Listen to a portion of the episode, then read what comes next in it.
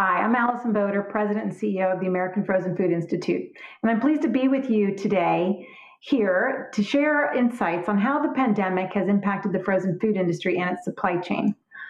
I'm going to share some lessons that we've learned and also what uncertainties we're thinking about as an industry. AFFI represents about 150 processors of frozen food. We represent companies that make the branded products you see on the screen, as well as companies that make ingredients for those products, like frozen fruits and vegetables and frozen grains. We also represent companies, including freight and third party logistics providers, that support the frozen food industry. And most of our member manufacturing companies produce foods for sale at retail as well as food service and hospitality. Our strategic goals at AFFI are to enhance food safety, to advocate for frozen, and to help the category grow. And all of our skill sets were really put to the test over this past year as we dealt with COVID. So let's talk about COVID today and what's happening and how it's impacting the food industry today. You all know that COVID is spiking, unfortunately, again.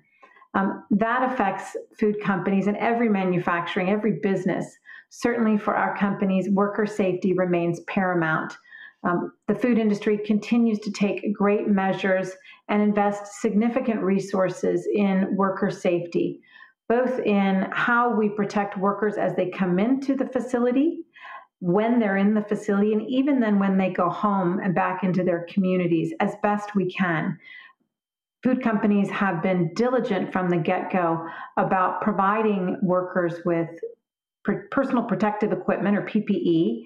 Um, uh, also, uh, providing additional sanitation, providing additional scheduling, physical distancing, separating in the facility. Um, food production facilities are some of the cleanest facilities that you can go into. So, uh, from that standpoint, from uh, food production facilities, we're fairly well prepared um, for COVID. Um, and and we remain so, and especially after the investments that the industry has made, worker safety remains paramount for the industry.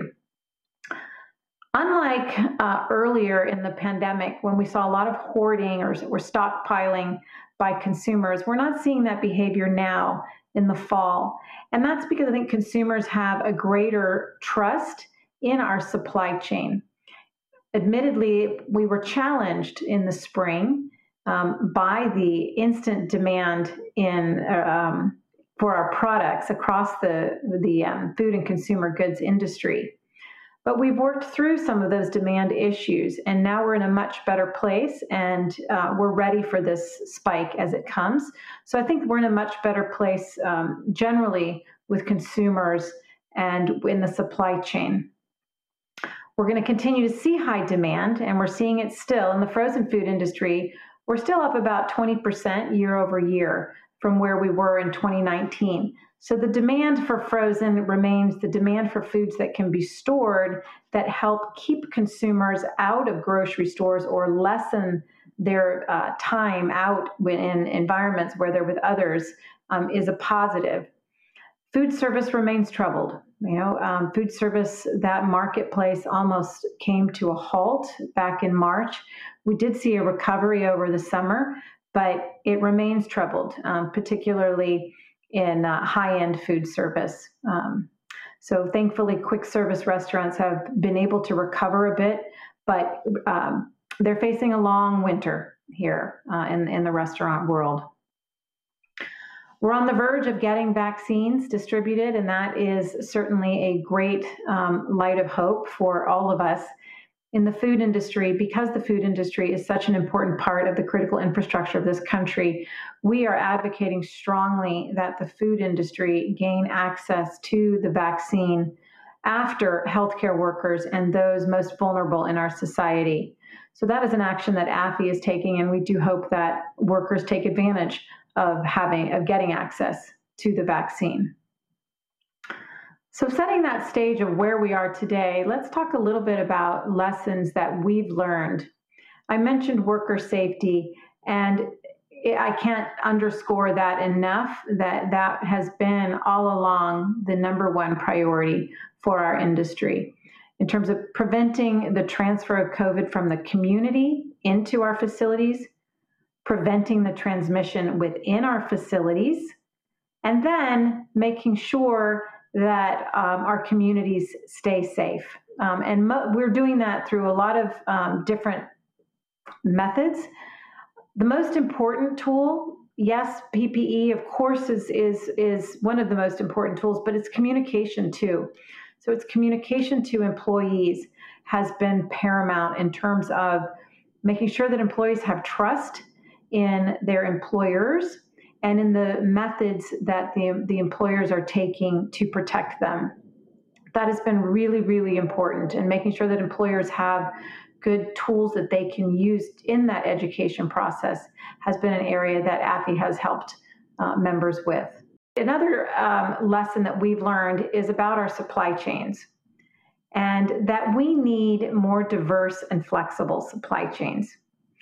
When I first, um, when this first, uh, I guess the, the pandemic first started affecting the supply chain, it was typical for companies to have one, maybe two suppliers of certain ingredients. And what we've seen now is a desire for companies to have three or four suppliers to reduce the dependency on any one supplier and also to increase their flexibility, to increase their geographic flexibility, even of where those products, where those ingredients come from. Other areas in terms of our supply chain and that flexibility that we need are around the end market use. So, back in March, we had a very, very efficient supply chain in frozen food for servicing two distinct marketplaces food service, which included restaurants and hospitality and institutional food um, service, and retail. And when the pandemic hit, of course, the food service business really came to a halt. And we had food that was destined for that endpoint that couldn't make it out into and be re um, deployed into retail that was a challenge. For one, the packaging sizes are different and the package uh, requirements are different. Even when we got dispensation from government agencies on the labeling requirements, the package size was still an impediment to moving that product from food service into retail. The cost just wasn't there, the benefit to repackage those foods. It was too difficult to do that. Um, another complicating factor was uh, around perishable foods. Perishable foods have a short shelf life. And so, if those foods were destined for food service, how could we um, capture them and move them into another stream of commerce in order to uh, preserve those perishable foods. And that proved to be quite a challenge, more so than we would have thought. Part of that has to do with how efficient um, the processing industry is. For example, in frozen, um, our food processors in the produce area generally contract with farmers for the product that they're going to freeze and they do that in a very in a sophisticated and efficient manner such that there's not great extra capacity um, to handle this unexpected supply that uh, was available when the um, when the retail marketplace uh, crashed, or excuse me, when the food service marketplace crashed. So, those were examples of how we had an incredibly efficient supply chain for what was then our normal. But those efficiencies didn't necessarily transfer to this unexpected situation where demand at retail was double, triple, and demand at food service was not. So, uh, certainly, there's work to be done in the future to build in additional flexibilities in the supply chain. Um, another lesson learned is that e commerce is here to stay. It's not going away. The pandemic accelerated our use of e commerce as a means of convenience and also not spending time in crowded areas. So, that has been a tremendous boost for the e commerce um, line of distribution, and I think that's only going to continue. Frozen food as a trend is here to stay.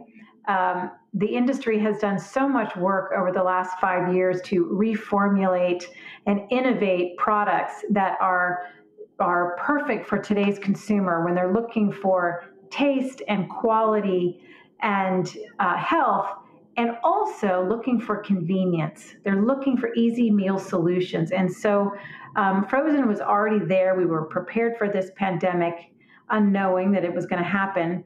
Um, add to that then the storage capacity, the, the ability for frozen foods to stay frozen for up to a year and maintain all those good qualities has really been a boost. Consumers have recognized that benefit of frozen and are turning to frozen as a category. Um, I think a few other um, areas where we're going to continue to see change from the pandemic into the future are around contactless transactions. We're only going to see more. Also, automation. Uh, I think companies, as we look at our, our businesses and where we had vulnerabilities this time, um, it was really around how do we, again, keep our workers safe? How can we also help our workers move into maybe different jobs and use them more effectively and use automation to protect the production? Consolidation is going to continue. That has been a trend in the food industry. Uh, it's certainly been in, in frozen food as well. Access to capital is important, and the ability to produce large quantities of food this spring was incredibly important in order to keep grocery stores stocked. So that was easier for larger companies to manage than it was smaller startup companies.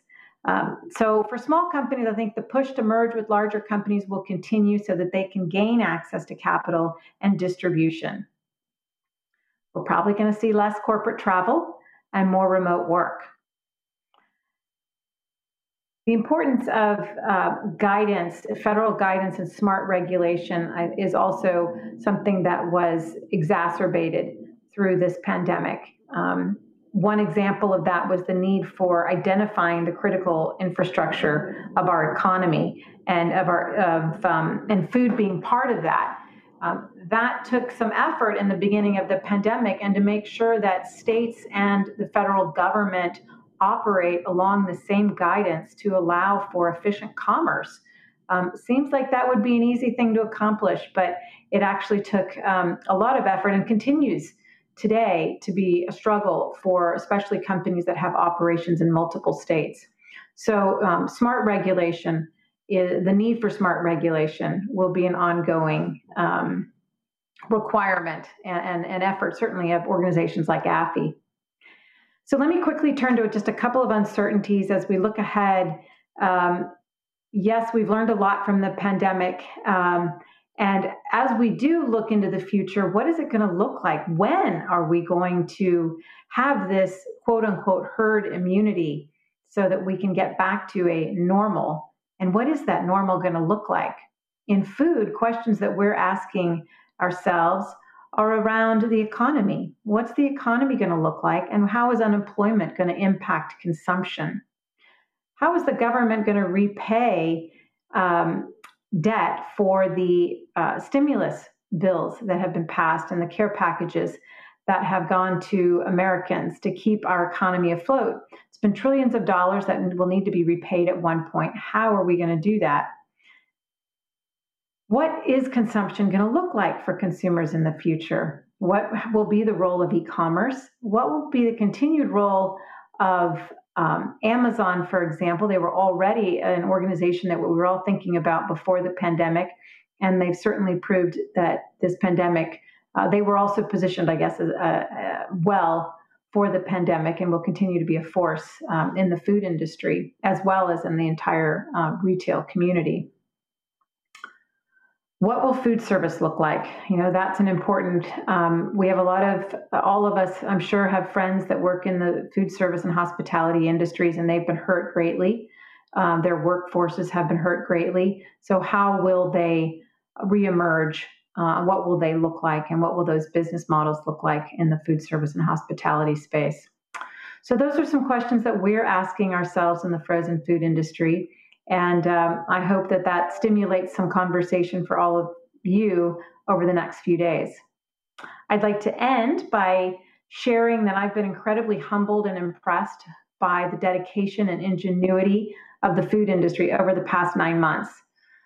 This industry has kept workers safe, has kept workers employed, um, and businesses open to the best of their ability.